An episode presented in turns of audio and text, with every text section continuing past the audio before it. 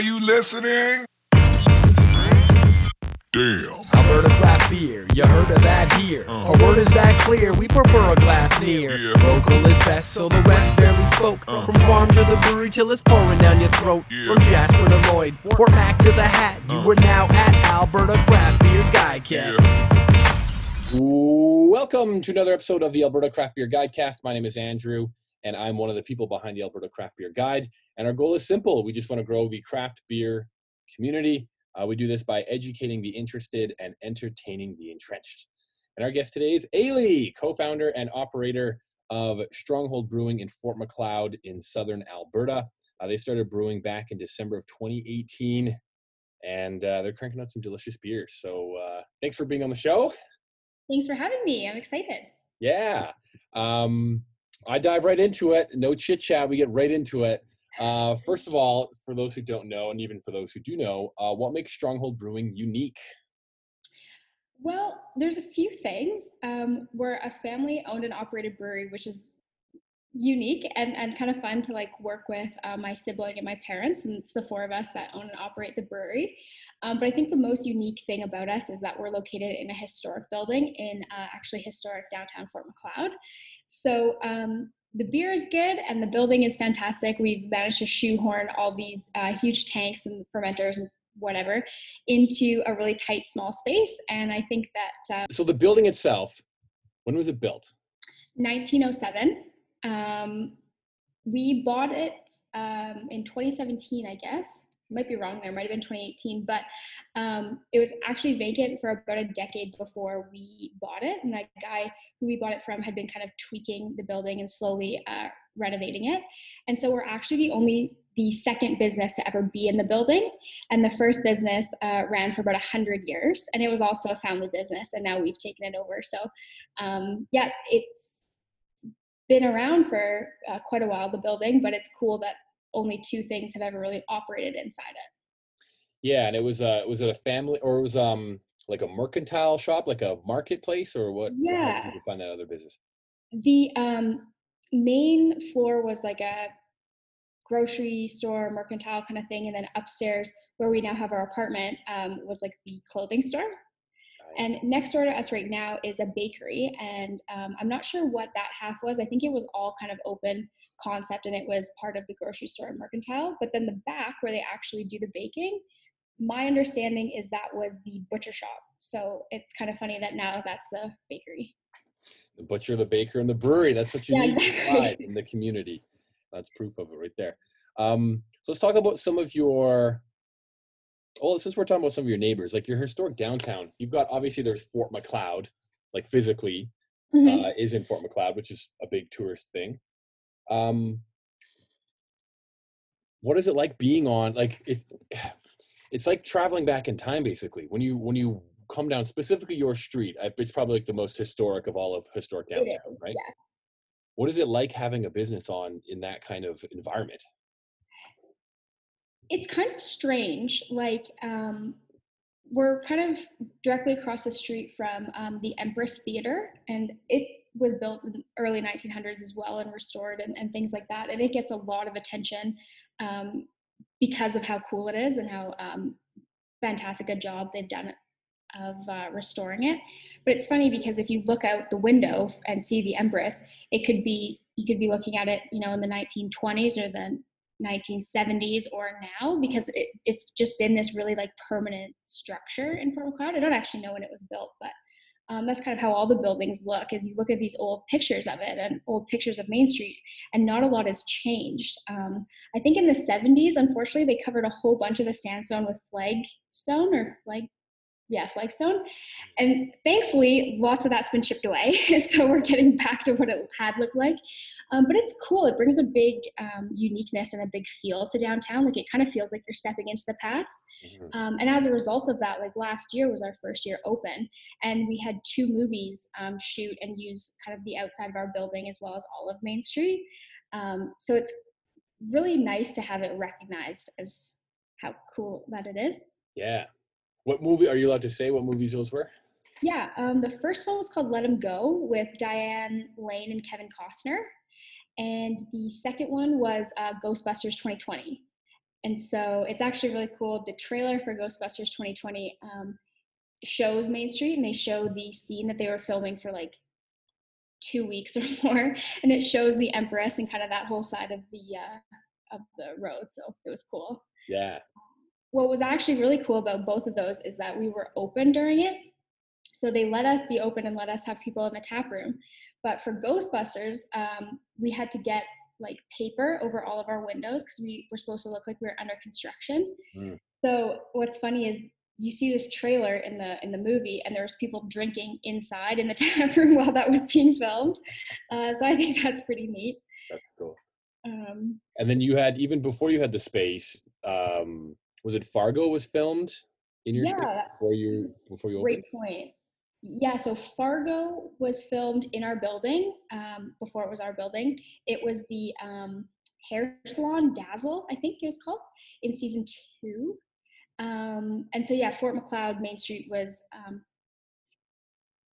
what was it called? What town were they in Duluth, maybe? No, that can't be right. Anyways, yeah, Fargo season two, a lot of it was filmed uh, in our building and in uh, Fort Macleod and Fort Macleod and area too, as well. Uh, there was lots of done in Inglewood and Calgary and, and that kind of thing. Um, but yeah, it's cool that our building was actually part of that set uh, and the inside was part of that set. And when we were under construction after we bought the building, we kept having to pull up old set stuff. So, like old set tiles that they had laid down, and all the windows that were in were actually like single pane set windows. So we had to remove all those to get our new um, energy efficient ones in. Actual actual windows. Yeah. Yeah. yeah, it's really cool. Like it's neat to go to, you know, when breweries pop up in towns, it's neat to explore the town and then explore the brewery. But there's so much history there and and, and so much well preserved history too. It's it's like a bonus before you even get to the brewery itself. Well, and um, not that I've seen, but from um, kind of what we've heard from town, there was a lot of tourism that came into town because of Interstellar and Brokeback Mountain, both of which had a lot of scenes filmed uh, in the area. So it is funny to, um, you know, we are in the Bible Belt down here, and so it's funny because we'll have people come in like, "Oh, this where they filmed Brokeback Mountain." You're like, "Yeah, it is. Thank, like that's awesome. It's glad that people are excited about that." Um, and it's cool to get some, um, I don't know, street cred, I guess, for Fort. Macleod. Absolutely, absolutely. And I guess one other thing, it hasn't come out just yet, but um, for those who don't know yet, um, we filmed one of our episodes of our craft beer documentary series uh, in Fort Macleod at your brewery, of course, uh, which was pretty fantastic. And I know that um, I don't know if you know this, but we were in the works. Um, we have a marketing plan put together. Obviously, it's on hold based on the current economic situation or uh, health situation. But uh, when we do launch parties, we'll do a launch party in Edmonton, we'll do one in Calgary, and we'll do one in Fort Macleod. Uh, so the whole plan is to do it at Empress, and then obviously uh, have beers before and after uh, at your brewery, which would be pretty fantastic. Well, we're that is awesome. We're very excited about that. Um, our goal too is like when Let 'Em Go and Ghostbusters comes out, I want to get a red carpet from our door all the way across the Empress. I think that would be Going this way, beers this way. exactly. Um, but no, it was really fun to film um, that documentary series. It was um, quite overwhelming. Like there was a lot going on, and um, it was kind of, I don't know, it was. I felt like a movie star. Like we had all, all these cameras and booms and lights and stuff, but it was really fun. And so I, I'm glad.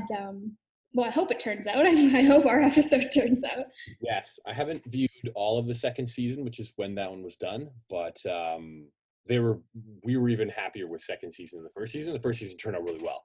Right. So uh, I'm excited when it all comes out, um, just based on projects and all these other things. But it's cool that people, you know, if this doesn't convince them enough to go visit your brewery to drink beer, then they can see a visual of it and, and they'll definitely go visit to drink beer. Oh, we actually sent. Um, what's the director's name?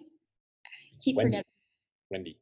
Wendy. We actually sent her a whole bunch of pictures of the building when we bought it, when it and kind of pictures as we were under construction. So um, I'm excited to see those make it into the documentary as well, because you can see Tom Brewing, but then you can also see like for a long time the brewery didn't have a floor and and we had to take out you know lots of the wall in order to make a garage door and stuff like that so i'm hoping that those um, images work their way into the documentary and come through Absolutely. I'll have to, I, I might have the file. I'll have to take a look at it and, and peep it for you.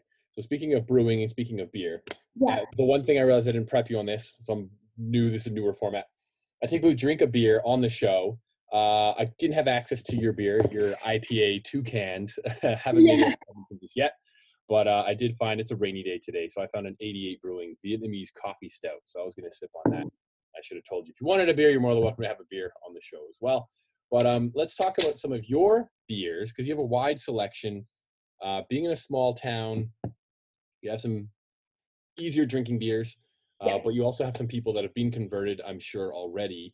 Um, let's start off best-selling beer. What do you got so far? Best selling beer is by far our cream ale.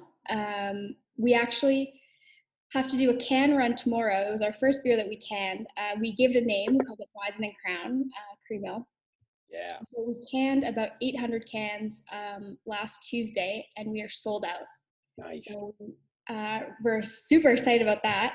Um, so we got to can some more tomorrow so that we have some ready uh, and available for next week because we only do our off sales um, Wednesday, Thursday, Friday, Saturday. Um, but yeah, the cream ale is just such a easy drinking crushable beer. It goes down so well.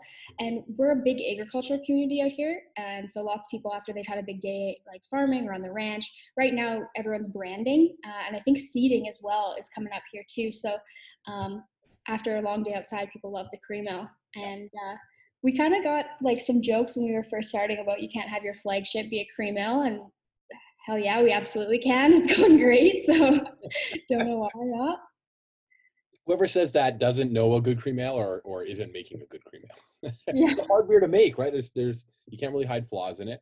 Um, I'm pretty sure I had it when I was down there. I remember being very tasty. All the beers that I had. I think you had. Do you have six or eight beer?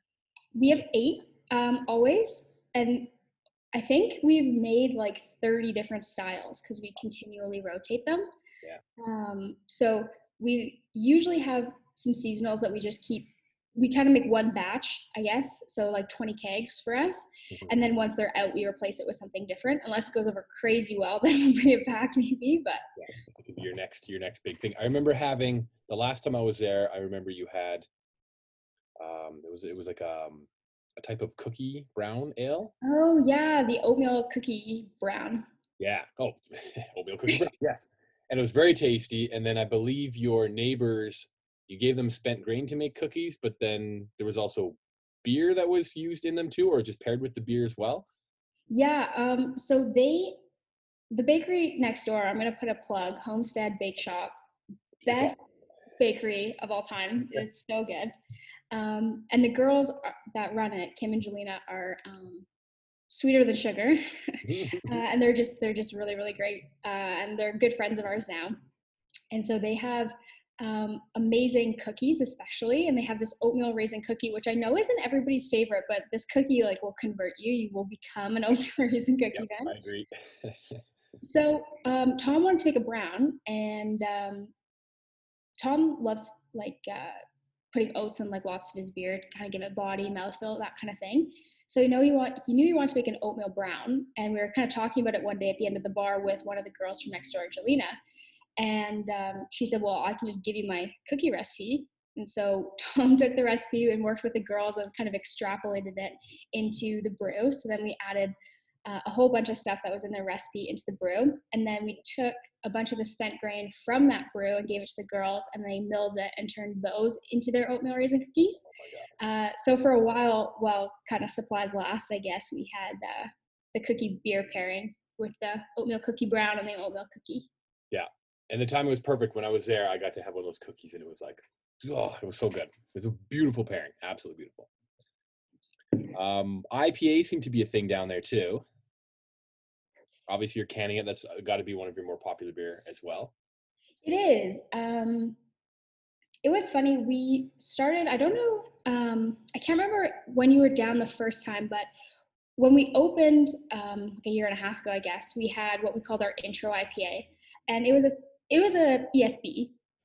Um, but we kind of wanted people to want more hops. Do you know what I mean? Like people would have it and said, "Oh, this could be this was good. Like I actually kind of like that." Or, "Oh, it turns out IPAs aren't, you know, too bitter or too, you know, citrusy or whatever." Yeah, So we've kind of stereotypes essentially, right? Exactly, exactly. And especially down here, like we're the only craft brewery in town. Like town's not big, but we're the only one. Um, you know, and the next closest breweries are uh, Lethbridge, The Pass now, uh, and Lundbreck. So we wanted to take a bit of an educational approach to it, which is also why we didn't name our beers um, at the get go because we wanted people to understand what a cream ale is, what a stout is, um, that kind of thing. Yeah. So, anyways, with our intro IPA, um, after people kind of got used to that, then we brought out IPA 2, which is still not, you know, crazy hoppy, but it's got a bunch of big citrus hop notes and people really, really liked it. Um, and since then, I think we're onto IPA five or six, I think, our white IPA is IPA number five or six uh, in the series. And people are absolutely crushing those too. So we might have to figure out white IPA can sooner than later. I'm not entirely sure, but um, our one of our best sellers of all time was actually our Mimosa IPA. Um, Do you and remember it's that beer? I was fortunate to have a growler of that beer too. I think it was on when I was down and shooting with the documentary. I think so. Yeah, I think so. So yeah, it's back, which is nice. Um, and it was special. Like we made it for our friend's wedding, um, and so it's nice to have it back. And it's nice to have beers that have a bit of a story. Um, and it's nice too. Like we get a lot of um, oh, like beer's not beer if it has fruit in it. So then, okay, we make this summer wheat and everybody's chugging it, and you tell people after, yeah, there's peach and orange puree, and they're like, oh, fruit beers, I could drink these, you know. So Yeah. kind of been interesting to see how people's taste buds have progressed. Yes, absolutely. Um, and then the- uh, speaking of fruit beers, I know in our latest issue of the guy, there's my plug, right? yeah. Uh, you had a cherry blonde in here. Yeah. I imagine that went quickly. So the cherry blonde was supposed to be a one-off. We were gonna make it once, and that was kind of gonna be it. Um, there's a big European community down here, especially Dutch, and when we opened, we had a blonde and a cream ale, and the cream ale outsold the blonde, so we continued to make the cream ale. But everyone was so like pissed off that we didn't have a blonde. So now every once in a while we just bring back a blonde and we put something in it just to kind of appease people because they'll drink it if it's called blonde. Yeah, yeah, or blonde. Um, so the cherry blonde was supposed to be a one-off, and um, we sold out of it so quickly. So Tom made it again, uh, and at the same time, he actually made a Belgian pale ale that we added pineapple to, which is our pineapple pale ale. And since then, pineapple pale ale uh, has kind of cannibalized cherry blonde. So we've got a bit of a competition right now between pineapple pale ale and cherry blonde. So whichever one sells out of there will make it again. Um, but yeah, the cherry blonde is nice because like it tastes good, but more than anything, like it looks really good. Like it's this nice kind of pale pink color, and it's a tart cherry, so it's refreshing and it's not. Um, it's a great patio beer, is I guess the point. yeah. And then we also had notes in here. Uh, espresso brown. Yep. So espresso brown was a bit of a funny story. We took the cookie brown, and instead of um, adding all the cookie ingredients, we just added a whole bunch of cold brew coffee extract, I believe. So the espresso brown is caffeinated and delicious. Um, and it's unfortunate because it sold really well in pints, but it's not selling too great in growler fills. Um, so we're not moving through it as quickly as uh, we were. But I think it's the perfect COVID thing. Like you're at home, you want a beer, but you also want a coffee. I'm gonna wake you up and something to you know have a beer. Yeah, time. and then the last one that you guys had in the spring issue was Stout Two. Welcome to the Zoo, an imperial version. Did that one end up coming to be? Yeah, Stout 2, Welcome to the Zoo. That's a funny one. Um, so Tom turned 30 in December. And so um, back, oh my gosh, last August, I guess, he brewed Stout 2, which is this 10% um, Nitro Imperial Stout for himself for release in December. So we had it conditioning and whatever for a few months. And it, we took it off tap actually because we can't do growler fills of the Nitro beer Yes. so it's not working for right now which is too bad um, but yeah it was decadent like i got lots of like licorice notes and um, it was it was a sipping beer for sure but it was nice to have something that was a little bit different Yeah. um, and we've had nitro stouts here before uh, but nothing that we've never had an imperial beer down here before so it was also nice to see how people reacted to that and uh, people like they were so funny like wait you can sell this it's 10% like yeah we yeah, we sure can. So Don't sell you too many of them, but we can sell it to you. yeah, exactly.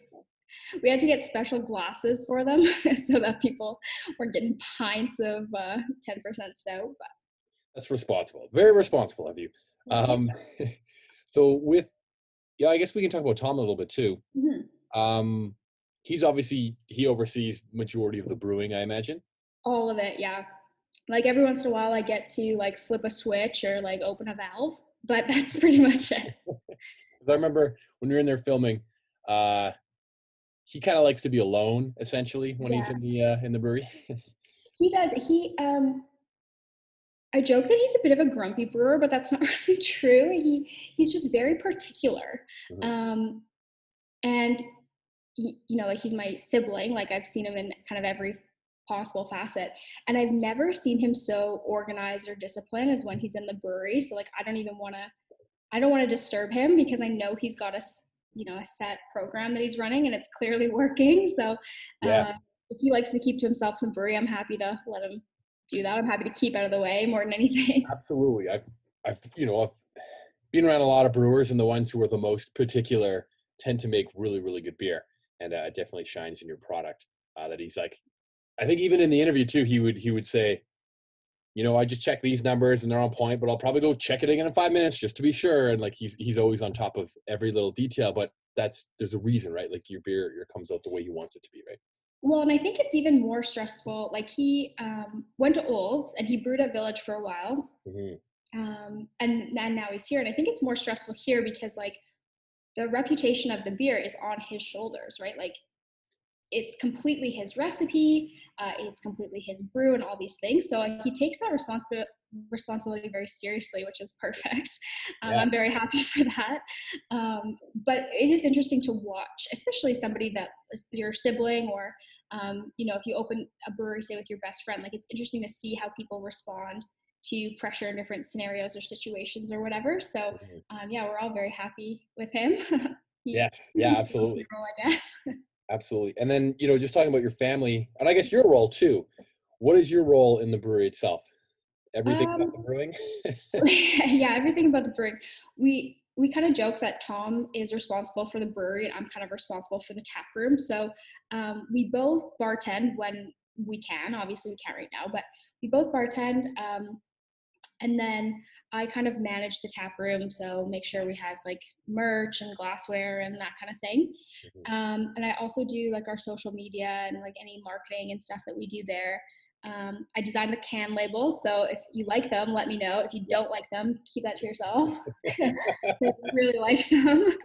Um, so yeah, I kind of do that side of it, and then our parents really help us out with um, like running the business. Like both my parents have run businesses before, and so they kind of know what to do and and you know what we need to be keeping track of, you know, in terms of accounting and things like that. Like Mhm. I went to business school, but I got a marketing degree. Like I know nothing about bookkeeping and stuff. So it's been nice to learn that, especially from uh, my mom, especially because I, I, I don't know that everyone can say this, but like my mom's a really good teacher. So I'd much rather learn it from somebody that knows what they're talking about.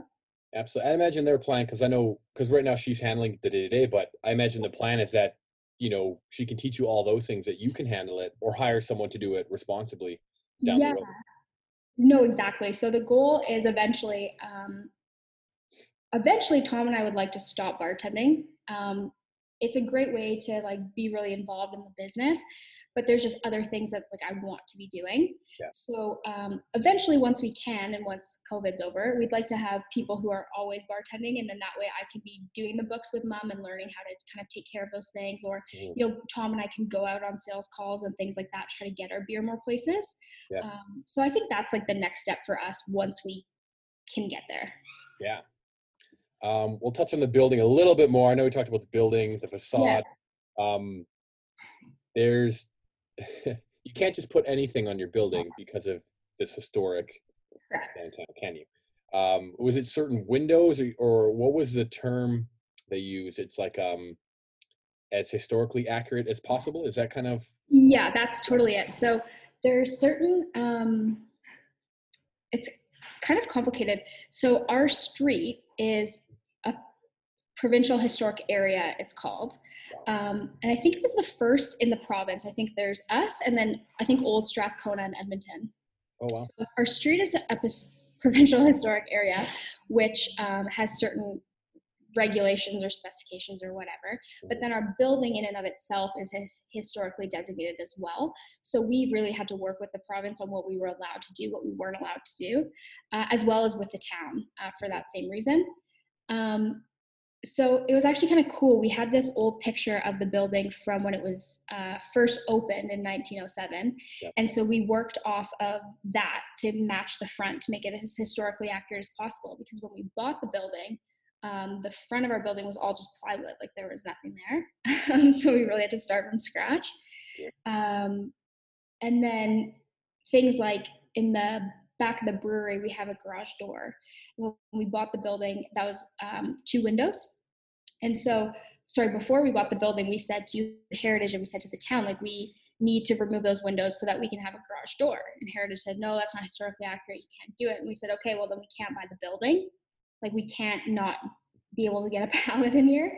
And they kind of hummed and hawed about it and said, you know what? Like, you're putting the building to good use. You can absolutely do it. So it was kind of a bit of give and take there and things like our brewery floor um, so our brewery is on like the main level and lots of breweries of course are on ground level so we had to reinforce the brewery with a whole bunch of steel i-beams and whatnot in order to make sure it didn't fall through Yeah. Um, I know that. it was a nightmare um, but then the floor itself is of course flowcrete so we had to pull up all this like a hundred year old maple but in order to appease heritage we had to keep all of the maples so that's all stored safely downstairs and things like that. So things that you know other places don't have to do um, or didn't have to do made it a little bit challenging but it also makes our building so unique and so special because we had to kind of um, i guess i'll call it but um, i mean the province and the town were so willing to work with us uh, and AGLC, I should mention too, was so willing to work with us kind of in what we were looking to do and try to do that, yeah, it was hard, but it wasn't um, excruciating or anything. Right. Like people were very happy to work with us to put the building to, to good use again. Absolutely.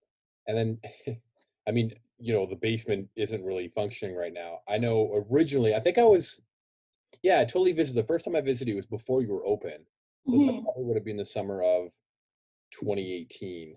Yes. Yeah. Yeah. I think it's the first time I did a big uh, South Loop through Lethbridge and Medicine Hat and all that. And you're talking about history. The basement itself is, you know, as old as the building, of course. But it was neat that at the very, I guess, the front of the building, there's cellar doors.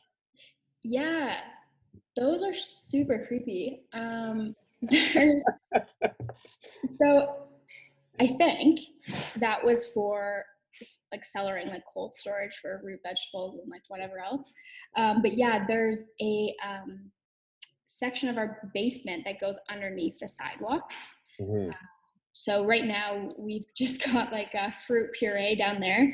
Uh, sometime it'd be nice to do like a barrel age program or something. Not that there's that much space, but it is a cool little built-in fridge, I guess that we have. Yeah, it's neat that it extends beyond the actual building itself. Like it's under, like you said, under the sidewalk, almost under the street in front of your building. Well, um, so the girls next door at the bakery, they have it too, of course. Yeah. Um, and when we bought the building, you could just go into the bakery basement. Like it wasn't. Um, It wasn't split. It wasn't separate. yeah, it wasn't split. Like Yeah. there were doors into each other. Um, so we wanted to like just put in fire doors um, because we thought it was funny, and of course that wasn't allowed. But um, it is funny to think that like if they hadn't um, put sandstone in between our cellar doors, like we'd still be able to kind of go through. So I think it'd be funny if you just had a huge cellar down there full of like baked goods and, and barrels. Yeah, yeah, yeah. Maybe one day in the future things can be. I know. I think originally in the build out, you were saying like, wouldn't it be neat if it was like a, a speakeasy or something tucked away Yeah. way in the in the front there? Be neat. Um, the other thing I know you mentioned this. We we were on the Instagram live the other day. I was like, oh, we got to do a podcast. People need to hear the stories and the beer and the things that are going on at um, at Stronghold. Um, the Spanish doors. yeah, those are crazy. Um, So at the back, basically at the back of the tap room leading upstairs. Correct. Yeah. So um, when we bought the building, there was absolutely nothing here. Like I said before, we didn't, you know, there wasn't a front to it, but everything was ripped down to the studs, uh, pretty much. But the only thing that was there were these beautiful, like I don't know, maybe ten feet doors um, that were hung. So we kind of thought, okay, we have to build the brewery around those doors. Um, and so they are off of a church in Spain. Um, we, we think from around the 1500s or so. They're beautiful. Um, They're hand carved, and there's like, isn't it like a brass hand? Is like the opener essentially? yeah, and it's got like a, it's holding like a little apple, and there's like a, it's a big knocker, and they're solid brass. They're super heavy.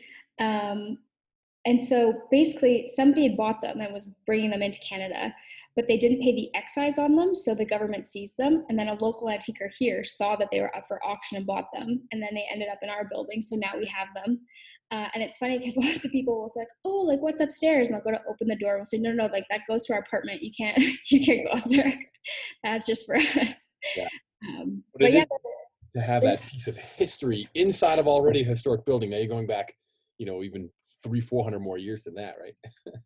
exactly. And like they're supposed to be, um, supposed to be lucky. So I don't know. Hopefully they are. Yeah, I mean, hey, everything's going pretty well so far. So uh, we'll, we'll go with that. And then the last thing I was going to ask about is your physical bar itself, like Yeah. physical bar and the and the and behind the bar. So the bar, um, the guy who we bought the building from, when he was um, restoring the building, he had thought it'd be great to make it a bar, and he wanted to call it Knockers after the door, which I'm glad that didn't happen. But Sounds like a very different kind of uh, bar. yeah. so um, he had had his eye on this bar uh, in Montana somewhere. He was an antiquer as well, and um, when we told him we bought the building, and then he stayed on to help with the restoration. That's kind of what he does, and he does an incredible job. Um, and so when we told them, yeah, it's going to be a brewery, he brought up this bar and he said, oh, this would look perfect here. And when he put it up, it's like 18 feet long, I think, and he needed to restore it a little bit, and it looked like shit. And I thought, there's no way, like this looks so bad. It's so big, like I don't understand it at all.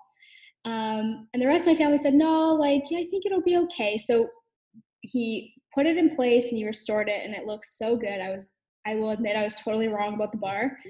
Um, one of my favorite parts about it is that it had this beautiful mirror that was like eight feet wide, I think.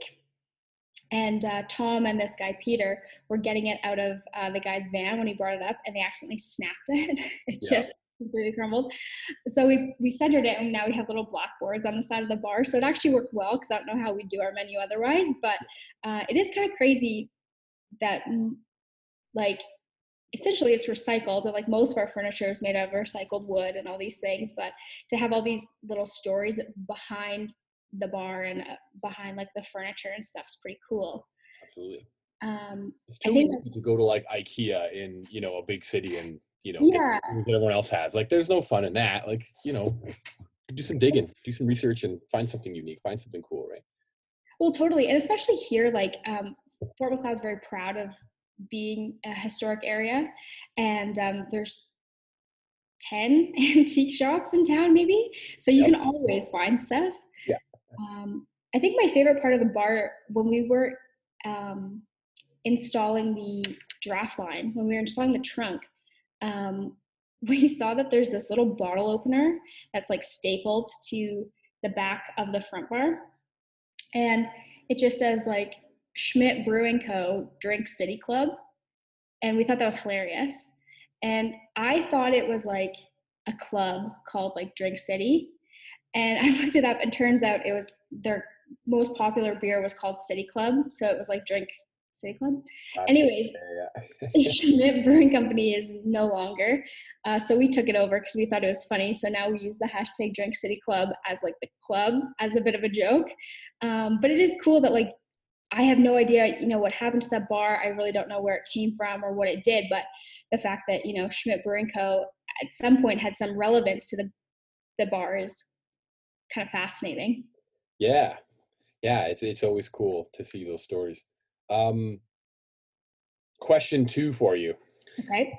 because I asked three questions. Question the first one's always the biggest. Question two is how did you get into beer? Like when did you go from the point of drinking whatever to actually getting into drinking local beer and getting into good beer? Um, that's a good question. When so Tom and I are five grades apart, so he's always been um, ahead of me, kind of in everything, and, and quite a big gap ahead of me, I should say. So when I was in university, um, when I was going to my third year university, he was starting at Olds, and so he'd already got his um, bachelor of science in archae- archaeology, and he'd already been working in the field, and he'd already decided he wanted a change and he wanted yeah. to go into beer.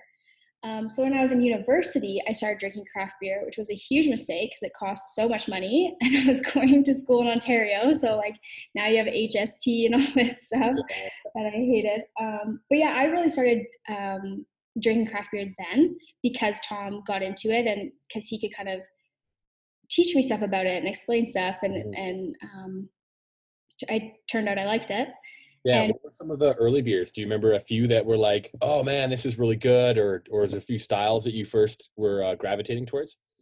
Um, I a lot of stouts in the beginning because Tom really likes stouts, and so um, I thought, "Oh, I'll be cool like my big brother and drink a lot of stouts." Yeah, of course. um, there's nothing that I can really pinpoint, but I know I drank a lot of Beau's um, in Ontario. Uh, they got some good stuff. Um, is it Lug Tread? Is like their their lager or their? their I think so. Yeah. Um, maybe a red can, and then there's one called like like Mad Tom or Crazy Tom, which I thought was funny. So I had some of that too. Is that um Muskoka? Maybe. Yeah. I, bad. I'm not. I'm not up to date with my with my. IP. It's been a while. I haven't had yeah. a lot of Ontario beer in the last couple of years, but I've been around a few of them. Well, and it was funny because when Tom was in beer school and I was getting my marketing degree, kind of even then we thought like this might work. Like this is pretty complementary. So it was kind of in the back of my mind, at least. I won't speak for him, but it was in the back of my mind for quite a few years. Like I, that was 2014 or 15 that that kind of all started. Um, and then after that, like when Tom was in beer school, it seemed uh, rude to drink anything other than craft beer. So yeah, of course. Like you once you learn about something, someone you care about, and you learn about what they're into, you tend to explore that too, right? Yeah, exactly. Yeah. And then at what point, just seg- segues perfectly. So you were thinking, you know, he's going to be a brewer. You can do marketing for whatever brewery he works for, or, the, or is it figured out like you guys will start a business because your parents started businesses? Um. Yeah, the latter for sure. Like, um, I think it's easier to think of you know, if we start something, then I can do what I like and what I hope I'm good at, and you can do what you like and what you're good at. Yeah. It's harder to think like, okay, like Tom's working at Village as a brewer, like maybe I'll apply, you know, maybe I can do some marketing for Village or whatever the example. Yeah. So it was always easier to think like this is something that we can do um, together and with our with our folks. Um, before we started the brewery after I graduated university, I was actually working at a tech startup now, my job interview for this tech startup, uh, they said, okay, what do you want to be doing in five years? And I said, I want to have a brewery. And they said, what? and then they hired me anyways. and um, it, it was it was amazing. If anyone's listening and they're not sure what they want to do or whatever, I would highly recommend working for like a small tech company if that's something that you're interested in. These guys, they um, like bought me all the tools and taught me all the tools in order to do what we're doing today because I was honest with what I wanted. So they helped me like meet those goals. Yeah. Um, and it was I was so lucky and so fortunate to work for those guys. So um, yeah, it was a long time coming, and everyone that knew us kind of knew what was coming, which was also nice. Yeah. So wh- wh- at what point did it become real? As in, like he's already graduated, or you're like you start looking for spaces, or you you found the space or what was what was that kind of process of actually taking ideas to hey let's start a brewery that's a good question. I um for a lot of it at the beginning i was just kind of along for the ride. Like i just turned 26 in january so um i don't know i think i was like 24 or 23 or 24 when we started kind of seriously talking about it and seriously looking for spaces. And you know, at that age, and I would even argue at this age, like my input doesn't count for a lot. Like I don't know anything about running a business, and I didn't know what we needed in terms of a brewery or how much space we needed or anything like that. So at the beginning, it was really my parents and Tom that eh, looked at the spaces and decided, you know, what would work or what wouldn't work and things like that. And I just kind of tagged along until I could be of some value. Sure. Um, but yeah, for me, it really became real um, when my parents um, said, okay, I think we found a spot and it's in Fort Macleod, which is halfway between Calgary and Waterton. And Waterton's a really special place for our family. And um, they said, okay, I think you need to come see it. And I kind of felt like if I was getting called in, then maybe it was something we were going to work on because they had seen a lot of spaces without me and decided without me that they weren't right. And yeah. All the power to them. I knew if they, I, I knew my opinion wasn't going to count for for much there because it was just so out of my element. But yeah, and then why was it just the, the space worked out perfectly? That's why Fort Macleod was the place to be. Yeah, um, we had looked at a few places. I didn't, but my family had looked at a few places. Sure. Um, but there was nothing really in Calgary that we really were passionate about in terms of space wise. Like, um, we really wanted to own the space as opposed to lease the space, which, uh, of course, in Calgary is a lot more challenging. I feel like if you have um, a perfect space in Calgary, it's either going to cost you millions uh, or you'll have to lease it. Like you don't really have kind of the choice there. Um, and then we kind of started talking about Calgary um, is super competitive, lots of great beer coming out of there. But what we wanted was kind of more of the community hub and less of a bit of like a manufacturer um, kind of thing. And to be a community hub, I think you really have to be particular in where you're located in Calgary. So we just kind of started heading towards Waterton, going down, you know, Nanton, Claresholm, Fort Macleod, that kind of thing. Mm-hmm. And yeah, Fort Macleod between this street and the building and uh, and everything, it just seemed like it was the right area because there's uh, not tons around. Yep. Um, and Fort Macleod doesn't really have like a doesn't have a community hub really. Like there's a couple bars in town, but um, they're interesting. Yeah, they're different. so we kind of thought, okay, like the town, I would argue needs a space, and we think we could do it. So, um, so that's why we ended up here. And then just to touch on that, I know I think you mentioned it in our in our doc or in the conversations around that. You said that if like families will get together in the space and like if people are visiting in town, they'll just like gather around the big table and and have beers. Yeah, it's crazy. it's crazy. Like we've had um, like family reunions here. Um, we've had tons of wedding pictures and like engagement photos and stuff taken here. Uh, big birthday parties and stuff. Um, and because our area is so rural, um, I think it's nice because we can kind of be this central hub because lots of people, you know, if they're in Fort Macleod, they have family in Claresholm or High River or Nanton or whatever, and they all get to come to this one central space. So that feels really nice. Um, and it's it's really cool to watch that happen. Um, and it's nice to feel like you get to be part of somebody's special day. Of course. Um, it is funny though when you see like four generations of whatever Hendersons at a table. like, oh my god, that's a lot of people. But yeah, very cool. All right. Well, time flies. We're running out of time. So one last question for you. Okay. What would you like to see happen in Alberta beer? Oh my gosh. Um I would like to see hmm, I don't know. I'll, what I love about Alberta beer is that there's not this um, there's not this like specific need to follow like what is it the 15 16 purity rule like you get you can do whatever you want you can be whatever you want you can brew whatever you want. So i would like to see alberta beer get even more innovative. I would love to see calgary be like portland 2.0 i, I would love to see that blow up. Mm-hmm. um, but I think, you know, with the, the, way that the rules are changing with the AGLC and whatnot, I would love to see more collaboration and more of that unity.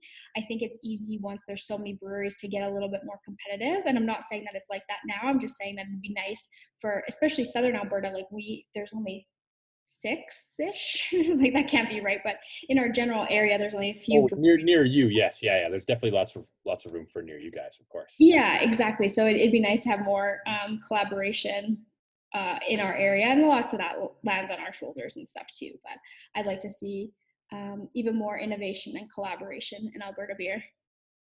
Yeah, yeah. Um, me too. Have you guys done a collab yet? We haven't. Um, who's who's on your just throwing this at you? Yeah. Do you have any breweries in mind that you'd think, hey, they'd be really cool? Like we sync with them, we're friends with them, or anything like that? There are a few. Um, the top of my list, though, is actually the Pass Brew Co. in Blairmore. They just opened, and Yes. um, They were the first brewery to open during the pandemic. yeah, exactly. the second was um, Sturgeon up in Morinville, just north of. uh, Oh, they had an amazing opening too. I heard. Yeah, there was. I drove up there to uh, to go support them, of course, and there was a big lineup. Not a huge lineup, but it was spaced out because of you know social Right. distancing. And we got in line, and we realized we didn't we didn't have enough time to wait in line. It was like a two and a half hour line, and we had to be somewhere in two hours. So we just couldn't wait that day. Yeah, But, um, and then I, I've heard like you know the pass is having a great response. the Pass is having absolutely great response. Um, we have become friends with the owners because they um, ha- have come by here quite a bit. And while we were under construction before we were opening, they uh, came here and they like measured the boiler and measured the brewery and how much space do we need, whatever. So it's felt like we've been able to collaborate with them a little bit already, just because you know we're close and we can help out and, and whatever. So I would love to do a beer uh, with them. Um, but yeah, again, my job is switching switches and opening valves. So I don't know. make make make the uh, make the introduction happen. You're like, hey guys, what if we did a collaboration beer?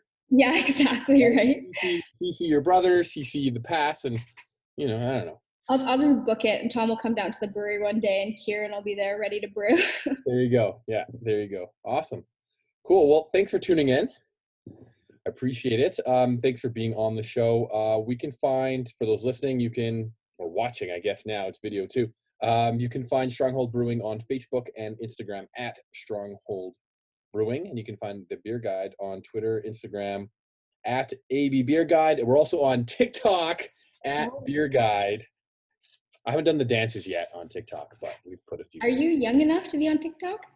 I'm too old to be on TikTok. That's what I thought, but there's a huge uh, millennial population on TikTok.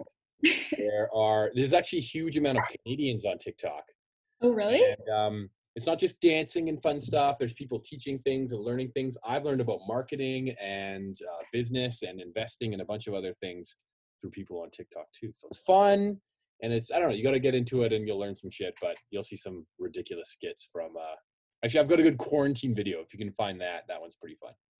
Okay, I'll, I'm writing it down. I'll look it up. at Beer guy. Anyway, thanks for tuning in, Ailey. Uh, thanks for everyone else, and uh, cheers. I guess we'll see you later. Thanks. This has been a production of Screaming Dachshund Studios.